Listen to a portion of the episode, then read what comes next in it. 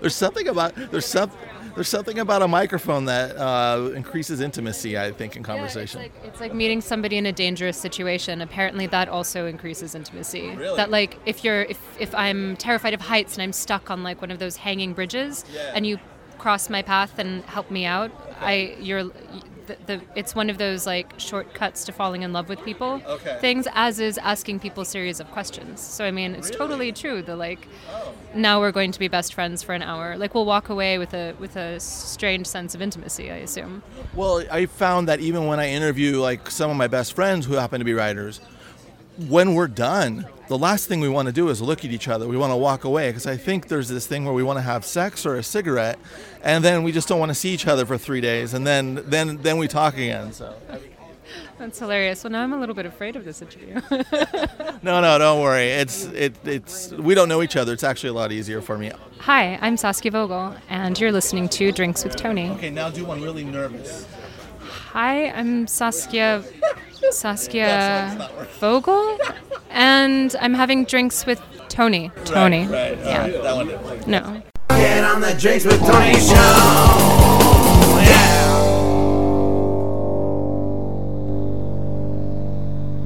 All right. Now the intro. You're listening to Drinks with Tony. I'm your host, Tony DuShane. Today on the show we have Saskia Vogel. Her debut novel is entitled Permission, and she was she's also an editor at AVN Media Network, where Saskia reports on pornography, adult pleasure products, etc. Hi Saskia, Hi, thanks for being on the show. Hey, Tony, thank you so much for having me. Yeah. So now that we started off with the weirdness, let's just get to even more weirdness. All right. Let's be awkward. Awkward for an hour. I should call the show Awkward for an Hour. What was I thinking? But then it'll just be silence, and you'll never have to do any editing ever. It'll just be total silent podcast, and then people will confuse it with like a mindfulness app, and then you'll be a billionaire. Oh my God! Thank you for thank you for, for thank you for clearing up all of my life's issues. I like that. That's what I'm here for. Okay. Yeah. Okay, I love your book, and I and you're and you're in conversation with Janet Fitch tomorrow night, right? Exactly. Yeah. She's fantastic, and she was one of your um, instructors, and what uh, what do you call it? Um, the those those people in life that help you along and A spirit guide. that will do spirit guide. I like that. Yeah. Yeah, no, um, I did the uh, Master of Professional Writing program at USC. And we had a fiction teacher at the beginning of the semester that left mid semester, and she was good. Um, but Janet wa- walked in and, like, whipped us all into some sort of special kind of shape. And yeah, I remember people were like nervously standing outside going, This is very rigorous, you know, smoking cigarettes. And um, I don't know, like, we, she was probably the first person that I like very shyly, like, I, I think I emailed her after I graduated or something like that. And, um, was like, I'm thinking about writing a novel that maybe has something to do with an art model, but you've written a novel with an art model, and I just don't know if I'm allowed to write a novel that has an art model in it. And um, I don't know, she's always spoken to me like, like I'm a person who can write a book. And I have to say, like, I took a big detour through magazines. I it took me a while to find the kind of storytelling that I was really interested in, Yeah. or that I wanted to, to like develop. I guess. Right. So like in a literary direction, it took me a while to find that. And she was always just a person who, like, made me think that I could do it. And I, yeah, she's she's been a sort of spirit guide, I guess. Yeah. That, that's amazing. So, what was it that brought? So you went. So you went to school uh, for creative writing. Is am I or is that right or am I? Uh, yeah, exactly. Okay. What was it that brought you to magazines, and then you then you thought, hey, wait a second, I have a novel in me. Oh, that's a really good question. So, I mean, I grew up in LA and initially thought I've always wanted to do something with storytelling, and I'm a huge magazine junkie. Like my mom and I used to drive up to, I think it's the Barnes and Nobles in Marina Del Rey had a really great newsstand, or like the newsstand at Vroman's, and you know we were both just really into magazines. Okay. Like. CMJ was like my destination magazine yeah, to yeah, get yeah, like the yeah, free CD with the 20 tracks. Like that's how I found out about Ani DiFranco and the Ramones and stuff like that when I was like a little kid in the 90s. Right. Um. I was a big kid in the '90s. I was on college radio at the time. Oh, that's awesome. Um, but yeah, I, I, I suppose my short story is I it was a slow pro- it was like a slow progression from like I want to do storytelling. I interned in film one summer with Stuart Gordon, who directed Re-Animator, and I just found out that um, I don't know, film wasn't for me, and so I was like, okay, other storytelling, and I kind of narrowed it down to writing in magazines, and I my biggest dream for a time was I wanted to work at like some Condé Nast publication, probably Vanity Fair. Found out it kind of, I presume that kind of thing eventually wasn't really my cup of tea, but I ended up in trade publications. I started writing about fruits and vegetables. My dad's in the fruit and vegetable biz, so that was my in. And because I had experience with trade publications, and because I had done my thesis at USC on a sort of, I think I was imagining that I could do a Gay Talese Thy Neighbor's Wife about the BDSM community in Los Angeles. Okay. I I wasn't accomplished enough as a writer to do that, but I think the mixture of trade publication experience and having done this big thing on the kink community here made me a good candidate for a position at Adult Video News back in like 2007, I think. And then I was sitting there and I felt a sort of itch after a while. I really enjoyed. Well, they clean the set. yeah. I'm sorry, that was a dumb. that was dumb. I loved working there. I mean, yeah. the amount of lube that I've rubbed onto my gums and like vibrators that I've put to the tip of my nose to like review product and stuff. Really? Yeah, yeah, it was a really fun job.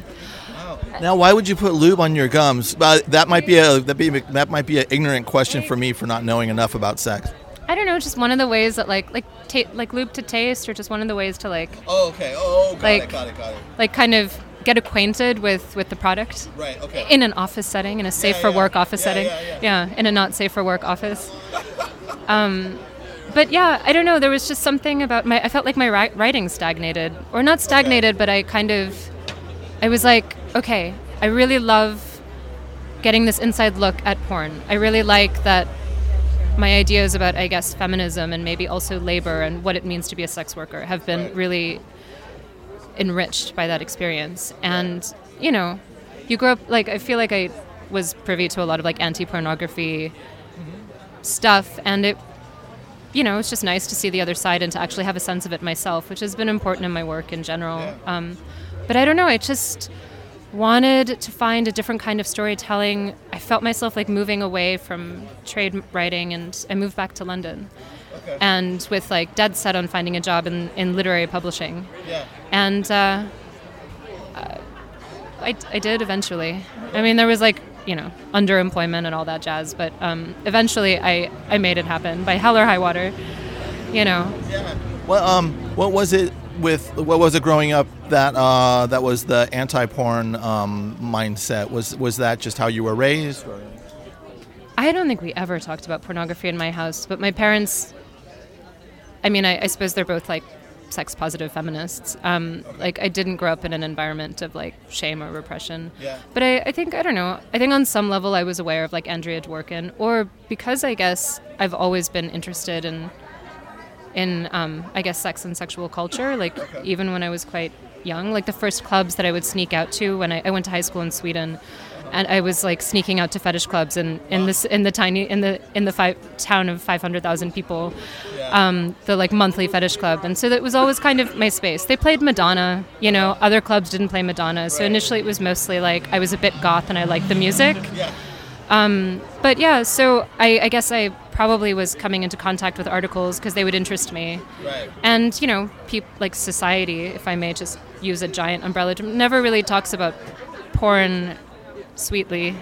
Right. It's it's usually you know in terms of um, all the negative aspects. Right. But what I also seeing some of those aspects, there's a lot of value there, and I think what the value of like the the activists, you know, a friend of mine was like, yeah, of course, always trust a pornographer when they're talking about free speech. Don't never trust a politician. Right. You know, these are it's Larry a exactly it's a community that's really you know interested in keeping our personal freedoms and free speech and social justice and very like especially the indie scene just very community focused and um, I I think we really need to pay a little bit more attention to that when we're talking about big bad porn stuff, you know? Right, right. And and it's so funny because the people who are probably so vocal about it are going home and then jumping on the pornography themselves. It's I, the hypocrisy of our. Those statistics are always really fun to read. Yeah. yeah. I don't have any in my head right now. I'm sorry, but it's it's always the case. The sort of most anti, Yeah. anti-gay, uh, super conservative have like some of the most um, incredible sort of porn search histories that are documented because everything is documented in some way online, right? Yeah, yeah. It's I, I, it's crazy to think about that. All right. Um, oh, it's so funny that you got to go to fetish clubs when you were in your teens. See, I had to subscribe to Surfer magazine to pretend like I liked surfers for that one shot of a woman in a uh, bikini, and that was my uh, erotic uh, teenage years. That's so wonderful. I, I love the way people find like so one of the things about permission the the main character Echo walks down so I mean it's set in a sort of a hybrid mishmash of San Pedro Palos Verdes Peninsula um, I grew up right next to what used to be Marineland Okay. and um, my dad who's like I can't believe you killed me in the first few pages I'm like that's not you dad um, but we used to go and also, Dad, you know, this is not me. It's me, but it's not me. I know, I know. It's it's it's been interesting talking to my parents about the book. Like they're both into it, but Yeah. I think you know. do they live still? Do they live the in English? I'm sorry. Do the, uh, English is my first language. Do they still live in the area? Yeah, my dad lives in San Pedro. My mom still lives in Sweden. Okay. Yeah, um, but so my dad and I used to go walking, sort of taking trails down the cliffs, And you killed him in the book. because it was it was my childhood fear. You know, you bring up a really good point. Going to what scares you, because I think what, going to what scares you when you write is just it's so important because you it's the that's when uh that's when we real that's probably why I'm connecting so much with your book because it's like oh she the thing that she feared the most happened. Then what happens after that? And it's yeah, I, I love that you brought that up. Well, kind of, it gave me. I think I just. I think the beginning of the novel. So just to return to porn, Yeah. on the beaches down there, there's so much porn. Oh really? I found so much discarded porn. And so, I mean, that's also a detail in the book, but like that, yeah. So, like, that was also probably my first encounter with porn was like Yeah. going down these cliffs with my dad, and then there was a cave, and then this disused marine park. And I mean, I think that was the first, I found like, I mean, really weird to find a DVD box, but I found like gay porn DVD boxes, but also just like porn mags, just like on the beach bleaching in the sun, which is like a really resonant image from my childhood. Ah, that made it into the first like, you know, chapter of, of the book. Yeah. But um, yeah, the dad leaning into that fear was kind of what gave me, I guess, what turned the nonfiction project I had in my head into something that I thought could be a novel and that was maybe better served as a novel. Yeah, I, uh, well, it's. I think a lot of things are better served as a novel, where you, you read a memoir or, or an autobi- auto, you know, biography, and it's just like, and then this happened, and then this happened. But when you bring uh, a situation like that into the growth, you know, this feels more like a coming of age story. So you bring a situation like that into a character where that is hanging way, very over the head of the mom and the daughter. I mean, it's that amps up every single scene. I feel like because that's that's just the big shadow behind Echo. Yeah, no, it's true. Um, I, I mean, I think that really pulled it. It really ended up pulling the novel together for me because I was so stuck about like, oh my god, I have to write the perfect sex scene that is absolutely representative of all the dynamics that I'm trying. You know, I put so much pressure on my sex scenes, and I have so many discarded ones. But I think. Um, you know, it took me a while to like start weaving that grief into the later chapters of the novel because I think for a while I had been thinking of them two separately. Mm-hmm. Because I think I drop Echo right into the middle of a lot of questions that came up for me when I was in my 20s in LA. Yeah. And just sort of, you know, dating and wondering what the heck was going on in the city. Right. you know, as, as a as a young woman, it left me with a lot of questions. Yeah. So yeah, I was like childhood fetish stuff separate, but the grief really helped me knit it together somehow. And when you say like LA in your twenties, because I, I think with Echo, the, you, you have one passage that I think I totally like underlined, but it was about um, it was about how men started looking at her differently, and that uh, that awakening, which just must be. I mean, you know, nobody looked at me differently. They just looked at me like you got a weird Peter Brady voice. But uh, you know, but on the other side of that, the uh, the the attention, and then I would also think that's that there's a power there, but there's also kind of like why this now when I have this. I don't know. Am I? I'm pointing to my head. And, and but tell me I'm completely off, or I'm confusing you, or I'm confusing everybody. No, I mean, I, okay, so I have this extremely clear memory of the first time. God, this sounds so weird. The first time that I stopped a car because I just was on the street. Yeah. And I mean, and I'm not sharing the story because I have some sort of extraordinary, like Jessica Rabbit thing going on. Right. But I think any, it's just the power of a young woman, any Right. young woman, Yeah. kind of in any shape or form. There's a kind of, there's a kind of, you know, that magic of the of the of the sort of maiden form, I suppose. And I remember I was, I think it was just before we moved to Sweden because right because i was still thinking that i would be a freshman at the local high school and we went to like i don't know Vons or something the parking lot with my mom and i remember these two boys who for some reason i was like yeah they're in high school because they looked older but kind of the same age Right. like stopped their giant truck to like make noises at me Yeah. and I was just like, it wasn't the first time that that had happened, but I mean, it's different schoolyard stuff with your peers. The usual, like, oh my God, who got boobs first and who's wearing a bra, Right. um, to like somebody from outside of your world who hasn't spent their lives teasing you since you were six Yeah. you know, physically stopping a giant vehicle to just like, mm, you know, make some whistling noises or something. I remember just the strangeness of that. Right. And I mean, I, I suppose that's, it's something I really wanted to explore and, and like work through in the slow way that you do in a novel and kind of think about how that shapes you, how the gaze shapes you. Yeah. Um, like Echo is quite a passive character. She, I think, she's called Echo. I think I'm like retrofitting this, but I, I think I ended up picking the name Echo because she does act kind of often in response to things. Okay. Yeah, you know, like she she knows how to play off people, but I think she's kind of doesn't really know how to come from within Right. somehow. And in my perception, I think she's probably lost that along the way.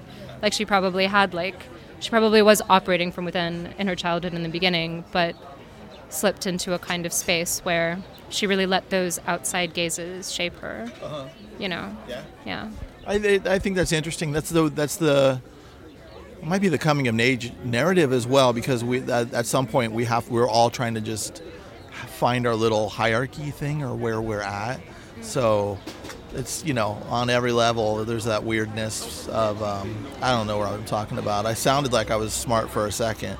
Like like like say like like say like say if someone's obese and then at the age of like 12. So then they deal with the world in a very different way because they're being gazed upon, especially in the '90s, with uh, with a lot of shaming and you know and a lot of hurt, and then but to be gazed upon as a as a beauty object of sorts, and that's I don't know if that's the same kind of mind fuck or if, I don't know. It's it just it's all interesting and confusing to me, which is life.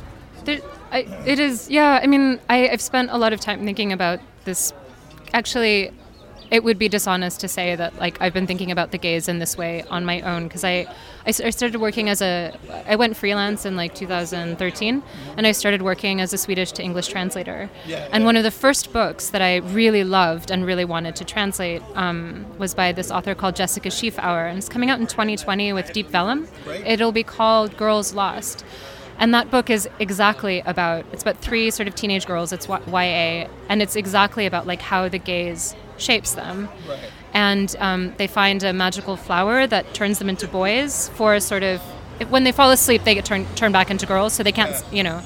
And um, it's basically about how each of them deals with being able to play with the gaze and how they feel when they're able to shift this um, shift this perception and it, it left a really big impression on me and I, I think informed actually helped me think about what I had been thinking about in terms of like when you're like being looked at as as a as a visibly sort of like feminine female in, in, the world you know And then let me specify when we say working with the gays, it's G A Z E. It's not G A Y S. Just in case you're coming in on this episode late, and it's just like, what does this have to do with working with gay people? So, Is it unionized?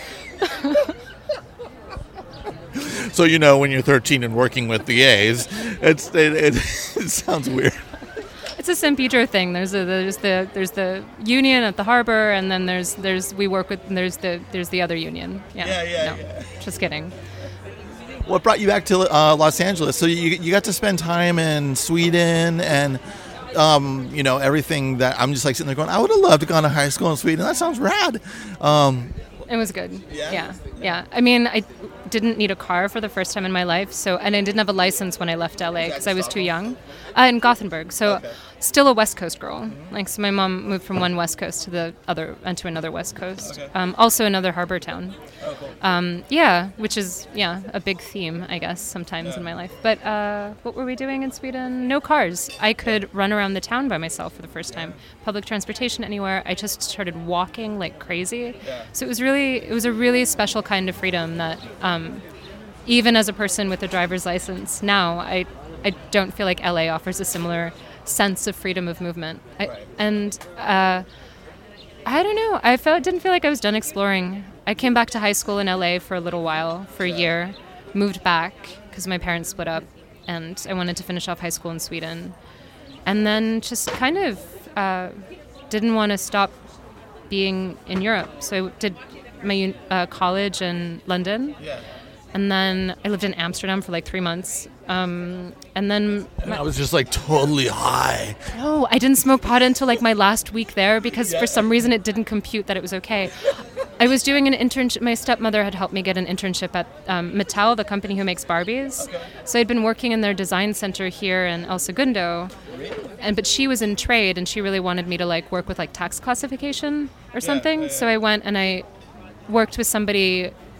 In brief, one of the big things was to like be able to argue that this Polly Pocket like purse thing doesn't fall under the tax category of purse, luxury handbag, but falls under the favorable tax category of toy. So I was allergic to that job. Yeah, I was also 18. yeah, You know, it was like my gap year between high school and. Yeah, I mean, let's be real, I didn't apply to university fast enough and was really nervous about even being able to have anything to offer, even though I was a really good student. For some reason, it, I just.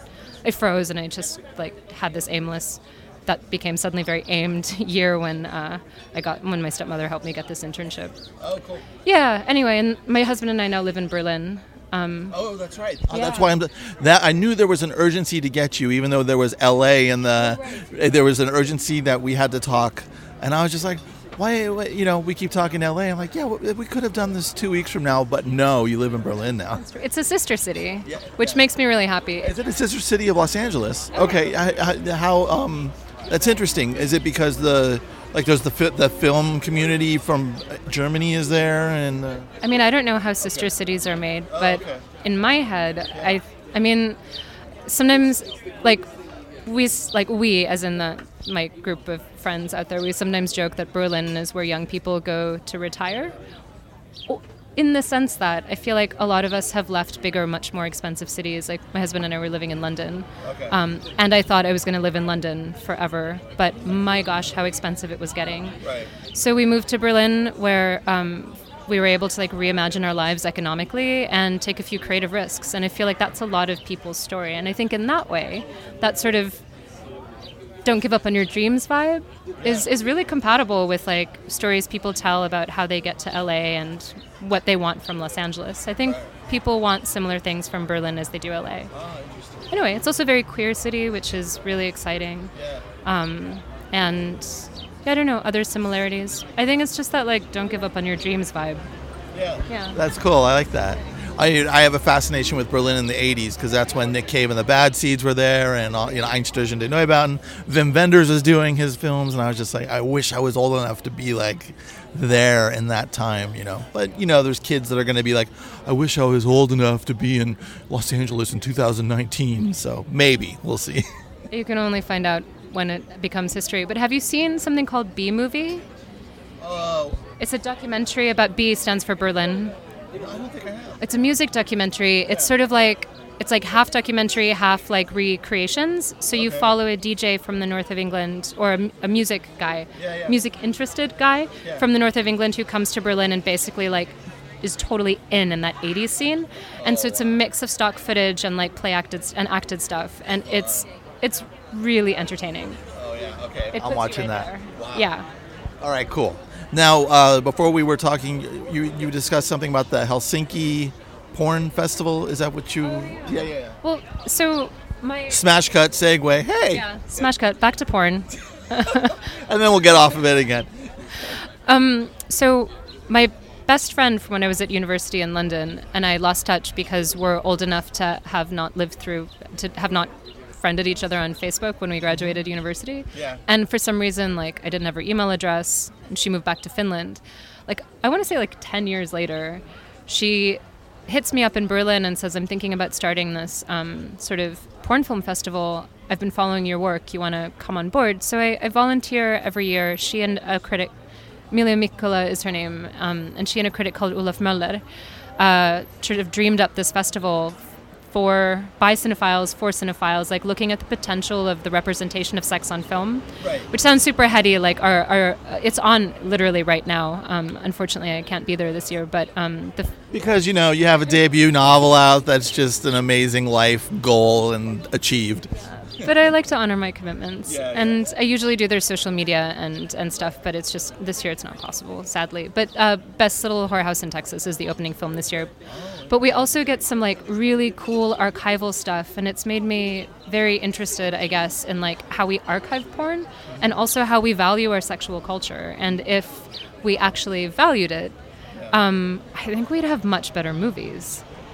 You know? Because like um, like early porn sort of knew- when it was still based in new york before it moved over to la from what i understand it was a lot of like nyu film grads like working out like taking their film school energy and like working it out on like the devil and miss jones and stuff. And so you do just have a sort of uh, you, the artistic side of porn i think is a really untapped resource. And you see it in some mainstream films. But I mean, I guess I guess that sort of idea about value and the value of sort of like fringe sexual culture is is also what uh, drove me writing the book. They, that what what intrigues me is if they if they found a way to really make story arcs in in some type of pornography, but it couldn't be straight up pornography because you'd have to have arcs. The scenes would have to be in there for a reason, so you'd have to come up with, you know, I, I'm going into my you know how do we make this act one act two act three and why why do we need this penetration scene in there? But you, you try to make it in there. Uh, but it, but it kind of has to be there to serve the whole story. Um whoa did i just you know did i just create a new genre i don't know You solved porn. that's gonna be the blurb on my next book you solved porn saskia vogel It's great. I, I approve. I consent. Um, I mean, it's how I approach the sex scenes in my book. You know, because I, I find that if I'm just typing away at a sex scene and I'm really enjoying it for my own erotic purposes, it's usually just nonsense. And then with the sex scenes in this book, I found that like um, I don't really, I kind of write a lot of the run up, but not uh, not necessarily like you know what enters what when and what happens and what because it didn't. I wanted to carry the emotional arcs of the character through the sex scenes and have the sex scenes like really just function as the rest of the narrative functions. I didn't want them to be sort of sudden asides into like purple prose. right Yeah. and it's what I find intriguing. I don't have a, I don't have a ton of sex experience. I was like I was a virgin until I was 25 after I was married. So that and then I the sex the second woman I had sex with I was 38. So so I've been coming about this in a fumble. he used that term. A, fumbling at the coming. Anyway, why did I bring that up? Because well because the only thing I've really kind of really learned is just to be really open communic- communication wise with people I'm in relationships with and go, oh, and kind of like enjoy the stupidity of it and the laughter of it as well as eh, like all aspects of it. Some people are really not into the laughing part. And the, you know, it's, it's just like we're, we're silly humans putting our bodies together. This is kind of weird and funny, isn't it? I'm- Squish, squish, squish, Yeah. squish. I just I, I- when it's funny, just laugh and go. All right, well that didn't work. Let's. I don't know. I don't know why I went that route. Maybe it's. Uh, yeah. I mean, it's a really it's it's kind of yes, exactly. I'm just sitting here nodding because Okay. um, I mean, the, like leading into the sort of absurdity of it, I suppose, or what makes sense in your mind and like as a fantasy, it can be such nonsense um, in reality, or really, really silly and fun. And I think especially like in the representations of like my dominatrix Orly and working with like clients' fantasies, or also just like with with maybe now I don't remember what I wrote in my book. I'm like maybe also with what Piggy desires. There is a kind of absurdity to like the scripts that you want to get into and and just or the s- the scripts that make themselves available to you that you want to play out with your partner and it's exactly about that kind of open space. I mean, have you seen that movie The Piano Teacher, um, the Elfriede Jelinek adaptation? No.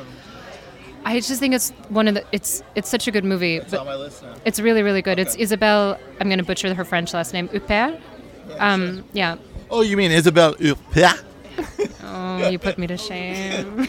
No, I, I, that was like the worst American way to say it. I think that was like saying like, "Hey, say va? Do you say va? I say va, okay." hey, hey, hey. uh, yeah, no, I mean, at, at one point in the movie, she writes this beautiful letter, like where she really lays herself out on the line about what kind of sort of sadomasochistic sort of stuff she's into. In, but and it's kind of she's a piano teacher in like a conservatory in Vienna or something, and she's seeing this young guy and has like a very overbearing mother that I mean is extremely domineering, and so th- there's this tender letter outside, totally outside and removed from any sort of kink or queer kind. Of, but she expresses herself in these terms and like essentially writes this letter like I want you to hurt me in these specific ways, and then there's this shift in the film that is just so tragic where like he doesn't know how to read that letter and he doesn't know how to respond, and it just every time I see that movie it breaks my heart. It's really good. Yeah, that and Bram Stoker's Dracula make me cry every single time. Yeah? Yeah. I'm trying to think what I've cried on. I cried on a movie. Oh, I cried on Roma. I don't know if you saw Roma uh, last year. That was a beautiful movie. Yeah. Yeah. That one caught me by surprise because I saw it. I didn't know anything what it was about. I saw it at the theater. And then I'm like, at the end, I'm just like all teary. And I'm like, okay, now let me go see it for technical, you know, as a filmmaker kind of guy. How would I do? And then, no, weeping again. I, he, he got me twice. Yeah. Oh gosh, no, it was really beautiful. I, I mean, I'm really f- sort of fixed on the cinematography of it. Like when I think of it, it's it's those shots of like, I mean, that's the opening shot, right? The airplane flying through the puddle of water, but also the dog poo, the constant like the the, the usage of dog poo in that movie is so brilliant. or the cleaning of, the frustration with, yeah. It's and there, there was just a beauty. I guess I was just the, the storytelling where there's a beauty of storytelling where it doesn't just seem like a lot's happening, but so much is happening, and just to let that let it be. Oh, I, just, I can go on. We can do the whole interview on Roma, but we should stop that because this is about Saskia Vogel. Thanks, Tony. We'll go back to Curson. I, I, I always pronounce his name wrong. Curson, Curson, Alfonso. Alfonso Cuarón. Thank you very much. Oh yeah, way. Ouais, uh, Huppert. Oh, um, oh, we- we were talking about your publisher because I have an advanced reading copy here. I don't have the final copy, and it was interesting because you're like, I haven't seen my book this thin before, which you know I'm trying to lose weight as myself as well. But I guess well, I haven't seen the final book, so the final book's Oh man, I've got a copy in my trunk because that's my favorite thing about Los Angeles is having a car where you can leave things, wardrobe change, snacks, water. I used to keep a basketball in my car because I was like, I'm definitely gonna go play a pickup game. really. Y- y- Never, but it was oh, like an aspirational basketball. Yeah, yeah. Do you play basketball? I mean, I used to. Like, Really? yeah, I, I, I can. I, I'm sporty. Yeah, yeah. I mean, I, I just, I'm not really competitive. Like, I'm really competitive, but not in sports. Oh, okay. Um, what are you competitive in? My own life, I suppose. Yeah. Yeah, like I, I'm really, I guess I'm really, I'm really ambitious. Um, But also, oh God, now I'm stumped. I suppose I really want to believe in the work that I do. So I suppose I could be ambitious where like I climb that ladder and like, you know, but I'm kind of, I guess, ambitious in this like weird way that's taken me like from fruit and vegetable trade writing via porn into literary publishing, you know what I mean? And then translation plus novel. You know, it's it's been a weird path. And speaking of your debut novel, how does it feel to finally have a novel out that Uh, you- that I don't know how many years it took you, but the the road is long. Yeah, no, I mean it's it's the idea of it. When I thought I could be Gay Talese, um, writing Thy Neighbor's Wife again, but for today, and about S and M only. Um, that that was like 2004. So there's been a se- this project has had different forms for a long time, but like maybe this novel I was specifically writing over the last four, like until today, it's maybe been five years since I started the novel. Yeah. But I mean, all my writing dreams were born in Los Angeles. So, like, being in the setting where the book takes place, like where my dad lives. Um, And died. No. my sister was like, How do you feel? How do you feel that Saskia killed you? And was like pointing at the cliff. And our walks, our You have you have the exact cliff uh, in your mind. we- yeah, yeah, absolutely. Then there's an actual like cave. My dad was like, That cave wasn't that big. I was like, I was a tiny child. It was enormous. I thought it was going to swallow you. You know, I was really. But yeah. We're, our, our, my sister came to visit this week because she kindly wants to come to the Book Soup event on Friday, which I just I love her. Now I got to be, meet my niece as well, but um and her anyway whole family situation. Yeah. Uh, we've been taking like walks and stuff along the cliffs as we always do, but now it's like ridicule my dad walks and like joke about him dying. It's it's been fun. That, that that's actually I, that's there's just I I find it beautiful and amazing because you what you've done is you've created this work of art that they are tapping into, and it's just it's it's how weird is it to have how weird is it to be a published author now? I, I mean, is it weird or does it feel like this is what was supposed to happen? I mean, it's it's now now there's an Oscar speech. It's, it's just it's just an honor to be published. It doesn't matter what happens to the book. Like, but it is it is really Oh, it matters. Yeah, it's really, but it's been. So I used to work as a publicist when I um, went to uh, when I finally found a job in literary publishing. I was working as a publicist for Granta magazine, Okay. and so I've used to plan these really big tours that were all about community building around the magazine. Yeah. And I've worked with my publicist to plan a really similar tour for this book. And so I've finally gotten to go see the people that I've worked with when I was like secretly typing a novel and like meet booksellers that I've only ever emailed with and stuff like that. And like just to meet readers and to sort of see people respond to the book. And I, it's just, it's out of this world. And also, it's hard to, it's still kind of hard to compute, Yeah. you know? But it, it, it feels good. Did you? so when I was younger, when I went to the library, um, I would go to the where my name would be in the shelves, and I would just be like, "Oh, I'll be I'll, I'll be right behind Lawrence Durrell, who was Henry Miller's friend, and he's, he's I forgot the names of the books he wrote, but I was like." If I have a book out, it would be right here. When I, I would always go to, to that part of the library. When I say when I was young, this is in my twenties when I finally figured out what books were. but um, It takes a while, right? I feel like it took me a while to connect like directors to films and authors to books. Like I was more about titles than I was about authors, I think, as a young reader. Does that make Yeah. sense? Yeah, I well, I was a Jehovah's Witness, so I can only read the Bible and publications like that. So I didn't, I couldn't read so-called worldly literature and, until I just gave myself permission to. But yeah, but I don't know, seeing yourself on the shelf and then seeing, do you see who's next to you on the shelf? Are you that? Are you like that weird like me? I guess not. You, you look, you're like, oh, you're looking at me like, that's just strange, Tony. I would, no, not at all. I was thinking about libraries because I used to spend a lot of time taking out those like, are they like Time Life books about stuff? Yeah, yeah. Yeah, about fairies. And then I was all, I was super into serial killers when I was little. So I was like, I was just like, I have a really strong memory of going to the library and reading about Jack the Ripper. Um, but I'm Let's. Uh, what, what is it about women and serial killers? Because I feel like, especially in TV, they're they're they're shooting for the genre of the woman viewer. I don't like. I like with my ex girlfriends. They're into the serial killers. They have all the books. I can't look at them. I can't read them. I don't know what it is. I feel like I could have a much better answer if I would have already read Alice Bolin's Dead Girls, because I'm, I'm guessing that book might give me all the answers. But like the Black Dahlia, like I'm really into sort of LA lore and LA history in general. And Black Dahlia was one of those stories that really captured my imagination, you know, and so I, I just have super early memories of that kind of thing. And maybe it's, maybe, maybe there's an, I, I, an identification with the dead woman or Oh, interesting. I'm, I'm wondering if oh, okay. you know you and maybe it, sort of cycling back maybe it has something to do with sort of this feeling of the gaze as well you know and how G A Z E. yes and like how, how comfortable and safe one is able to feel in a public space maybe That's intriguing. My buddy just came down from San Francisco and we went to Hollywood Forever. And she's like, Where's Jayne Mansfield's grave? As we're like at the Ramones grave, too. And I'm like, Who's Jayne Mansfield? And I had to look it up. And it's like, Oh, wow, she was brutally murdered. Holy crap. Car crash. Or was it a car crash? Oh, yeah, okay. I'm getting I'm getting my murders mixed up. I, I think Jayne Mansfield was the sort of uh, Church of Satan related stuff. like the the idea was that LaVey had put this giant curse on everybody.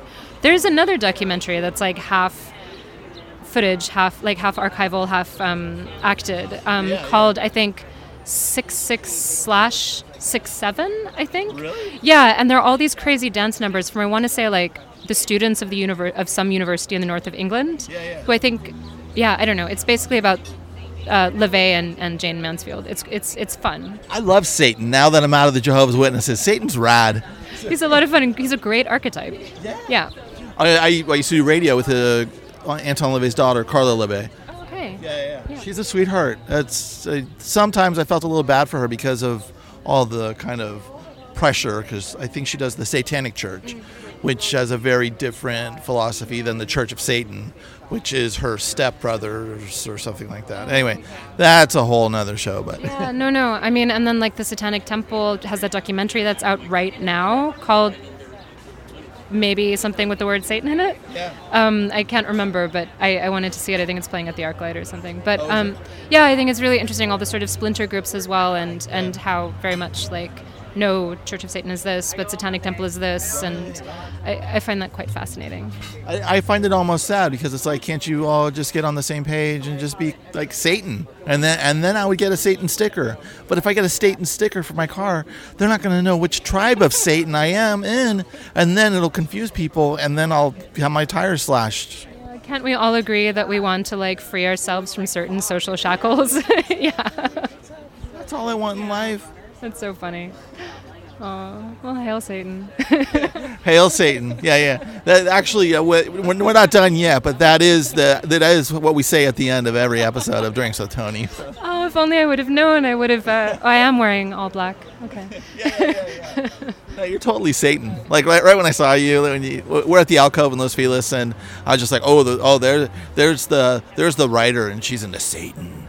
Well, it's only because my husband decided to wear a Hawaiian shirt today, so I felt like I couldn't wear the Hawaiian wrap skirt that I've like stolen slash been given by my stepmother. Really, you can't match. Ma- matching couples are weird. In German, it's called partner look. In the English Really? word, yes. Okay. Oh, look, they're doing partner look. Yeah. And in Ger- and in Germany, is that something that's like, oh, they're doing partner look? Wow, what a shame. Or they're doing partner look? How cute. Maybe both, depending on who's looking. Okay. But it happens. Partner look. I, I feel like it's more like, hey, partner look. yeah, yeah. But maybe there's a bit of irony to it. Right, yeah. Right. Now, you so your husband's wearing a, a Hawaiian shirt. I didn't get to see him. Does he have a, like a really thick mustache, like Tom Selleck too? Yeah, I mean, he's got a really nice facial hair, yeah. Does he? Yeah, yeah. Oh, like mine? Um, he has had a proper, like, big twirly imperial. Yeah, yeah. But he. Is this what this is called? Imp- an imperial? Uh, if I if I if I actually did some work on it. Yeah, yeah, but you've got great facial hair. No, he's got a. He usually has. He's he's very. Plays a lot with his appearance, which I really enjoy. So you, you met your husband in London, I did, yeah. I, and when did you guys get married? Mm, 2013. Oh, okay, cool. So that's like you're four years in, but you've been together. We're a decade in. You're a decade in. We're a decade into being a couple. Yeah. Oh, okay, that's great. What do- can I ask you what your husband does? Yeah. I just did, but you can tell me to shut the fuck up. No, it's fine. He's a he's a writer. He's also working on a novel. Um, and then he and his uh, mother have a documentary production company together. So he's always made documentaries, and he so there's that, and then he also composes music. So he's much many has many many more talents than I do. Well, he certainly has more talents that I really envy, and wish I also could play music as effortlessly as he could. I feel like musicians have a the the thing with music because I used to cover music for the San Francisco Chronicle, and the the thing about I don't interview musicians anymore, not because I don't adore them and I you know they change my life and change my mood. There's just almost like this mathematician. I'm I'm, I'm when I'm when I'm talking to a musician, like especially when they get into the doom stoner metal stuff, it's about the equipment, it's about how it works, and I have no connection to that. I want to know what the heart process is, and they don't want to talk about that. They want to talk about the, you know, kind of keep an image, and at the same time, kind of stay away from that. I have no experience of Yeah. musician mu- uh, in, in that sense. Yeah. Good. Then we'll stop right there on that subject. Um, how was it? Because it's I I know it's so, very hard on some couples when they're in a relationship when one gets published and actually went before my book was published. Right before I started getting putting it out, I got a divorce and it was mm-hmm. really messy divorce. And then I found, and then when, when I was about to, when my book was going to be adapted to film, and I was going to write the screenplay, and I was in a relationship with someone who I thought I might have kids with, that immediately dissolved, which I'm very happy that happened because that would have been a, a problem. Anyway, it's hard, it's so much harder to stay together from my point of view when someone is when someone's writing and has a book coming out. How do how did it work out with you and your husband? What's the success story is what I'm asking. How do I I'm not even asking for the audience. I'm asking for me for my next relationship. How di- what's the what's the secret to really pulling together when, especially when one's a writer and and I mean and those last drafts they're 16 hour days for me so I mean, I came back and I stayed in the sort of dark downstairs room of my parents' house and just locked myself away for three weeks to finish the book. But um, I mean, David and I met, and we both dreamed of being novelists. Really Yeah. Oh, that! Oh my God! You just made my heart so warm. That's so beautiful. Ten years ago, and so you're you're you're the first one out the gate, and then he's he's got. Is he finished with his novel, or is he still working on it? He's like he's like halfway through, and um, like so I did my research for my novel in like 2004, 5, 6, right? And wrote my novel say five years ago, starting five years ago. This novel in this form, you know. But his book, he's doing his research sort of now, or i i as he's writing. So, uh, and also, I mean. What, what I guess is really important is that he was really instrumental in making sure that we had a stable place to live. So he kind of gave us home security Yeah. and took a sort of couple years really working intensely on documentary projects to ensure that both of us could like have a really stable living situation. So, you know, there's that give and take. And so And, and he was deep into his creative outlet because working on a documentary is no picnic. It's that's that's as crazy as being a novelist. yeah. Yeah, I mean all of his all of his work is creative. He's been a creative freelancer since longer than I've known him. I mean, he's he's really remarkable. Like my family's all business. And so to see him and his family be, you know, working, thriving people in the arts um, was really inspiring to me. Like in that sense, I feel like he's taught me that I can go ahead and be a freelance arts professional. Um, and I mean that's like a huge gift, just that feeling that you can do it. You know, like like Janet speaking to me like I could actually be a person who could write a novel.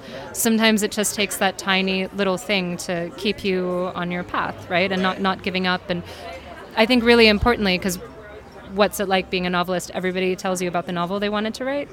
And I feel like I've had so many conversations with. I've been on book tours since the beginning of March, um, UK, Toronto, all throughout the US, kind of thing. Um, and I feel like I, I talk to people a lot about t- prioritizing their time. They're like, "How did you do it?" I'm like, "Ah, "I just prioritized it." Yeah, yeah. And I know that can mean a lot of different things for different people, but sometimes I was prioritizing it in the sense that all I was able to do for a period of time was maybe look at it every day or read a couple pages. And even that like kept me on track, even in p- long periods where I couldn't write for reasons of too much other work or you know what I mean? Oh yeah, I, I feel like you have to have the the writing a novel is a relationship, and so if you don't even if you you have to put in time every day to your novel, even if it's blank pages, even if it's just there's there's something where like especially if I feel like I'm off something for a day.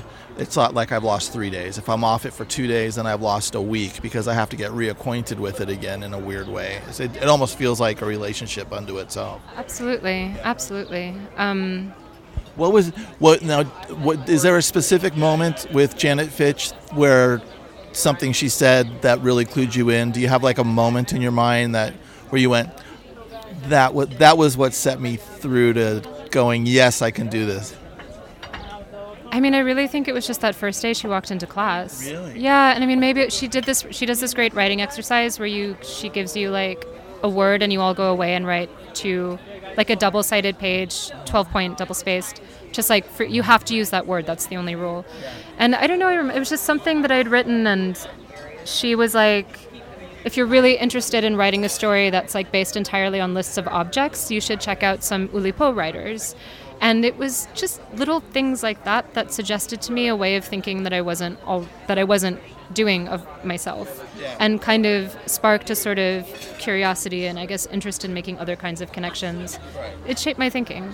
Like little things like that. Like it's incredible the tiny things we place inside people that change them and then never leave them.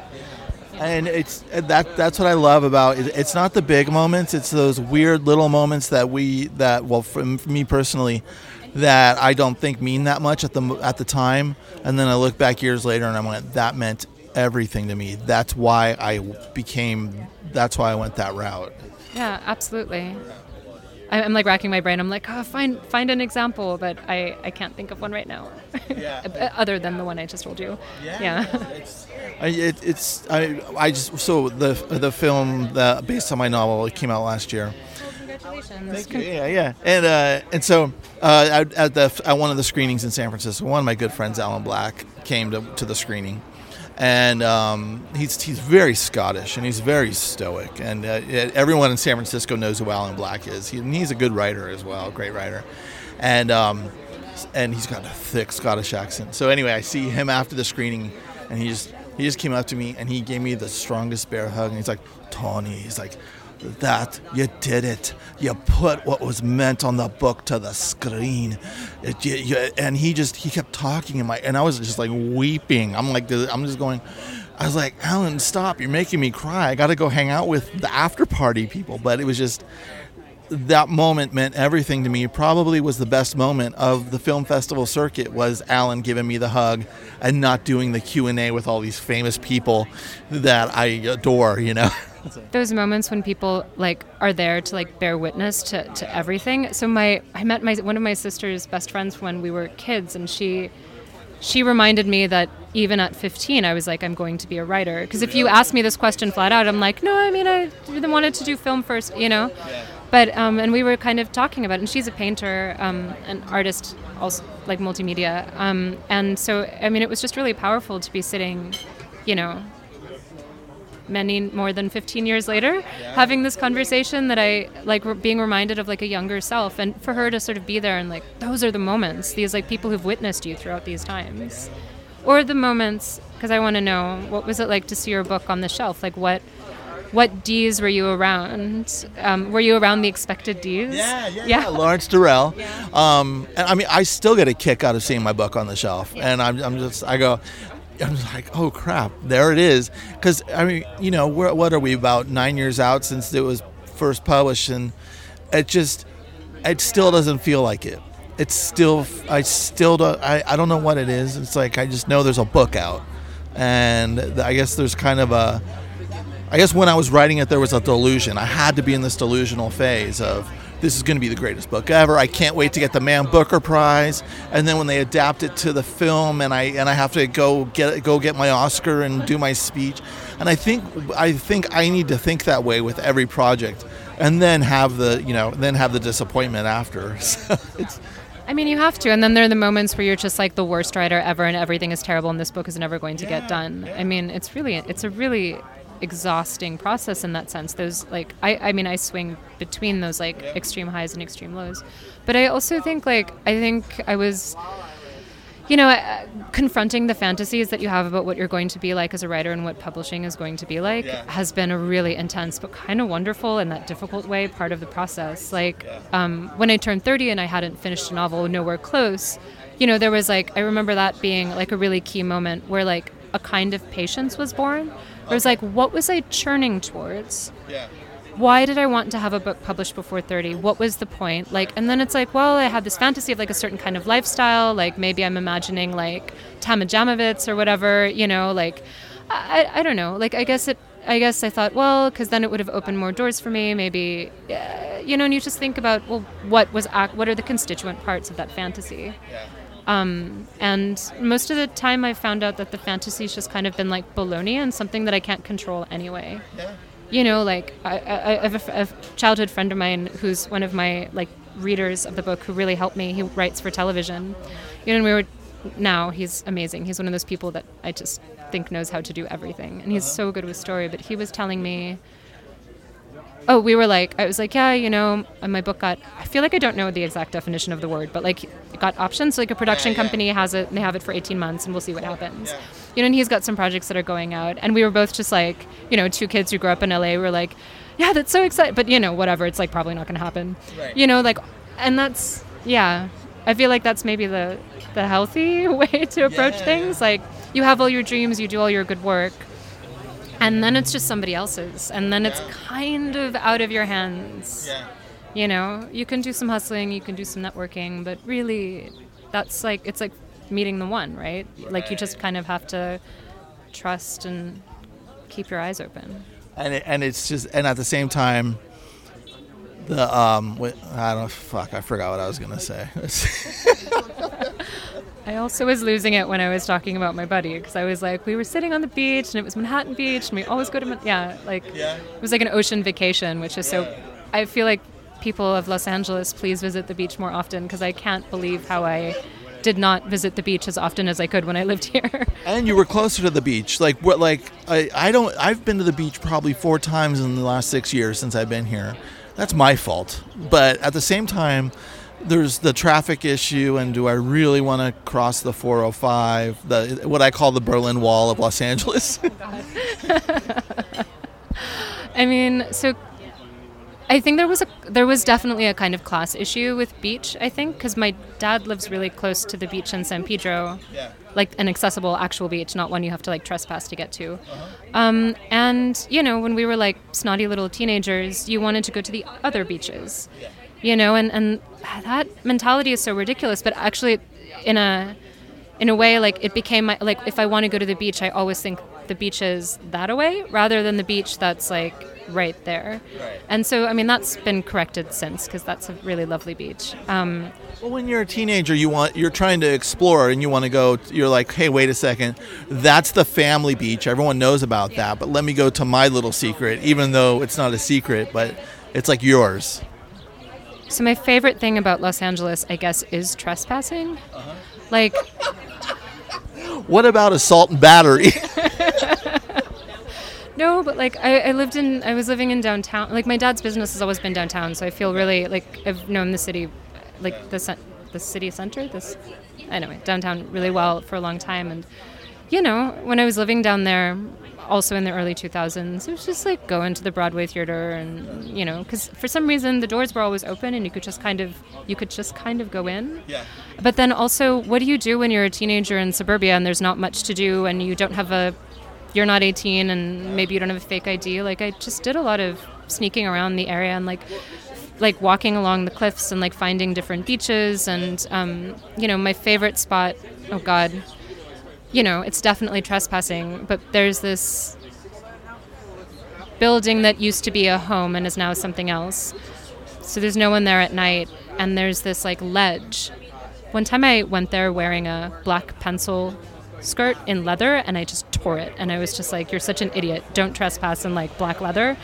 Anyway, um, I wanted to impress a boy, and but there's this platform, and it like looks out over like the Queen's Necklace, like all, from like Redondo all the way up to like Point. You can just see forever, and all of those glittering lights, and laying there with the ocean, and the acoustics are so beautiful because they're quite kind of tinny or echoey.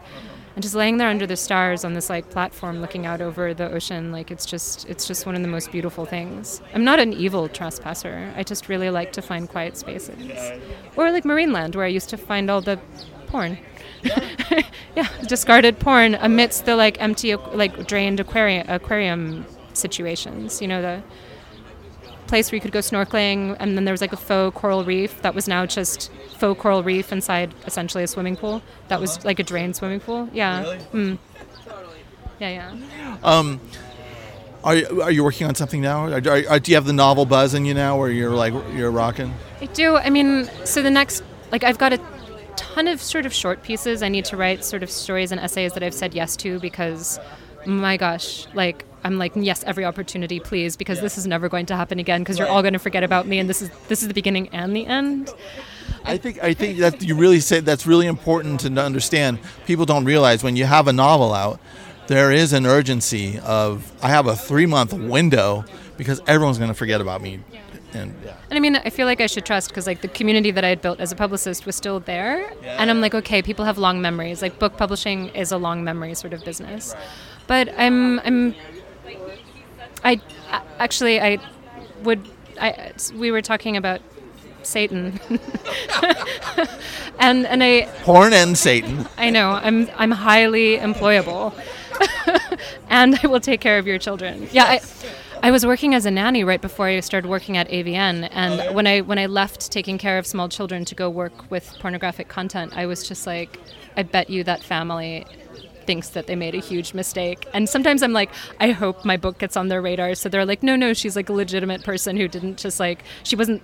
I, I fear that they were worried that I was a terrible human or something, or judge. I, I worry about a judgment that they might have passed on me. Sometimes, yeah. Have you have you ever thought about reaching out to them, getting in touch?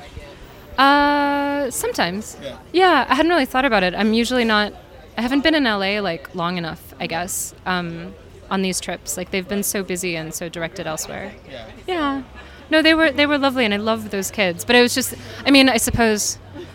Let me backtrack. I don't know if I was afraid of judgment, but just the narrative of like I was your nanny and now I've gone to work with adult content. I just thought that maybe wasn't.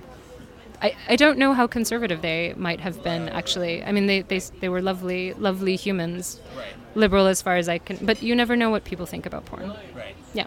Anyway, sorry, but yeah, I th- I'm really really interested in religion in America, Oh, and. I'm particularly interested in sort of the question of sort of Satan and the Satanic Panic and stuff. So I'm working on a project along those lines, um, also set in LA, and that I'm sort of drafting and researching while I'm also thinking about a nonfiction project that is looking at activism in porn. Yeah, so I'm I'm probably going to pursue the nonfiction project first. I think because I'm sort of really excited for it, and it might be good to let the next novel really take its time. I feel like if I started writing it right now, it would be way too similar to this novel. Like I already when I was like plotting it, I'm like, this is the same plot structure. This is the same kind of constellation of characters, like mysterious woman across the street vibe, you know. And I'm just like, eh, maybe, maybe you want to let permission have the mysterious dominatrix and client slash renter across the street, and give your next novel like a different dynamic. yeah. I don't know. I, it's, there, I think we grow as writers, and but you know we may we kind of what do they say? We have the same story we tell over uh, over again as novelists. It's just That struck me so much with um, Ellroy, right? oh yeah. Because I read My Dark Places and I was just, I was all over it. I mean, I read the Black Dahlia, like way late into my Black Dahlia uh, sort of fascination so, so- at some point when I was at university. But um, yeah, no, I read My Dark Places and then like I found that his collected, I want to say GQ pieces or some like collected journalism. And yeah, and, and I was just like, oh, right, here it is. And I, I had to kind of stop reading Ellroy because I, his wound is in his writing is so bare, and I as maybe having read My Dark Places, it just I needed a kind of break from the intensity of like the pain I felt alongside him, which is a word that is uh, compassion or empathy. Yeah, yeah. Yeah, there we go. yeah. Well, and as novelists, I think we have to be really empathetic because as we're writing, we have to be empathetic to our antagonist as well as our protagonist. We have to know every angle. Uh, me, that's the that's the way I go about it. That's not everyone. It's funny. I uh, read this scene with this um, kind of like Weinsteinian on a small scale agent called Van in the book. So Van goes out on a date. It's like maybe not a date, but it's like a, yeah. Well, you know, I, I He's a verb. I just feel like there is a trickle down effect in terms of general behavior. That because Hollywood is also a place, it trickles down into the so- social fabric of the city that is Los Angeles. And it's interesting with like post Me Too, et cetera, to have kind of more of a language and framework to discuss it. Because when I was writing Van, I mean, that was well before me too, and I was like, wow, is somebody like, how is this going to be read? And was this just my experience? Am I? Because I mean, that's also the weird writerly fear that you're just like writing this nonsensical word that like, do people actually talk like this? Is this a thing that people do? You know, do I know how to be human, or I'm not sure. Um, but yeah, Van. I don't know. I forgot what I was going to say about. Well, um, it's when um, it's almost like, can I keep the reader's trust? Because am I going am I going too far with my with my own weirdness? That's how I. I mean, I think I was. There we go. I think I was going to be.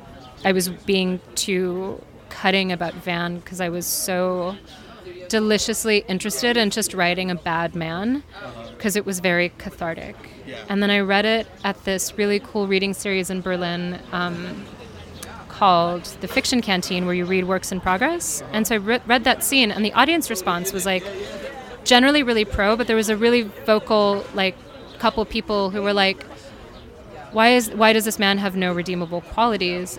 And it was a really valid question. Why would Echo seek out her ex agent's assistant, who's now an agent himself with his own little shop, um, if she felt that he had no redeeming qualities? Because she's not that calculating, where she's just like, person with power, I'm I'm going to seek you out. Like she she liked him at one point, liked him enough to feel safe enough after her father's death to reach out and think that maybe he could help her with something either communion just like communing with another person feeling in touch with la again maybe representation. You know like she's she's flailing. She he was a safe person to reach out to you know? And so i added quite at a late stage like little bits in there that i hope made van less of just a just a blanket bad man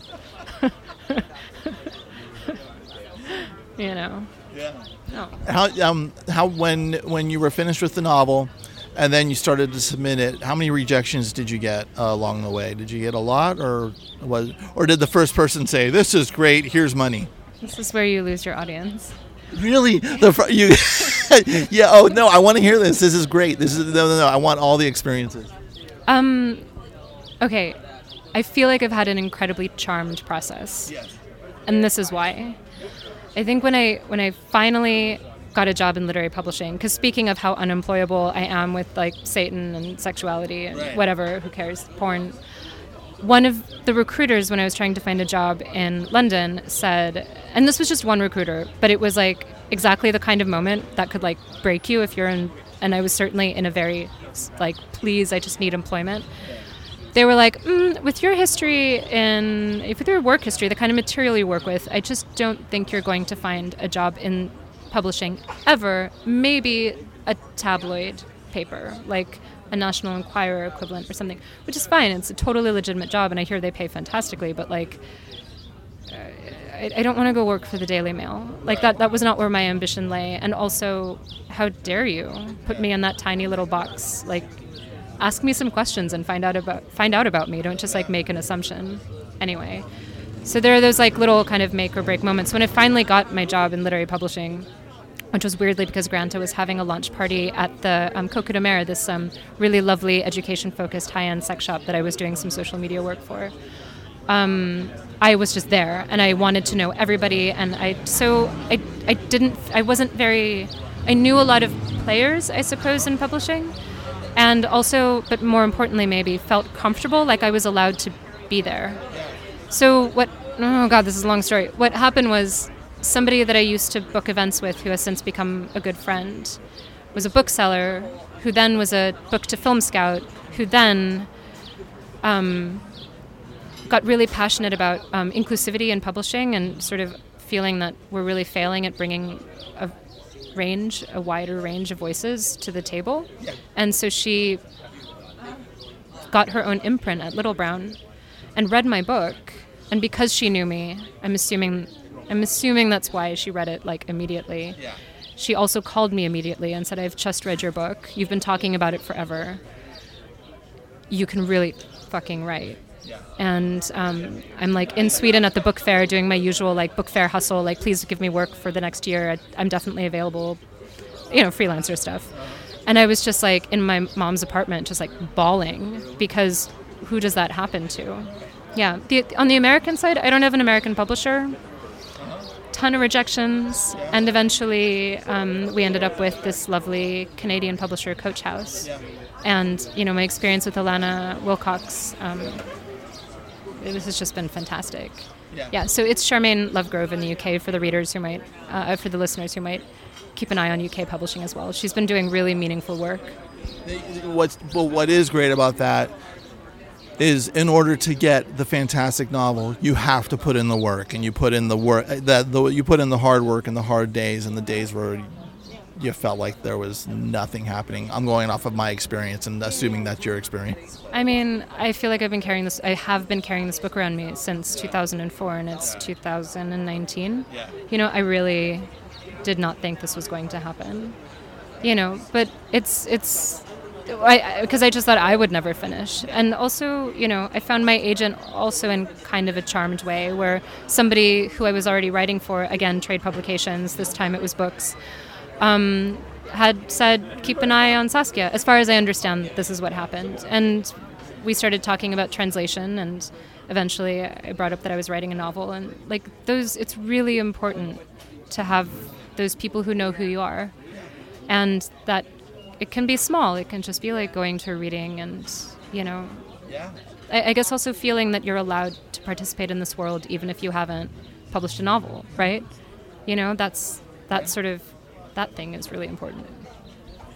Yes. Congratulations on your debut novel, Permission. Thank you so much, Saskia, for being on the show. Well, thank you, Tony. This was so much fun. It was so nice to meet you.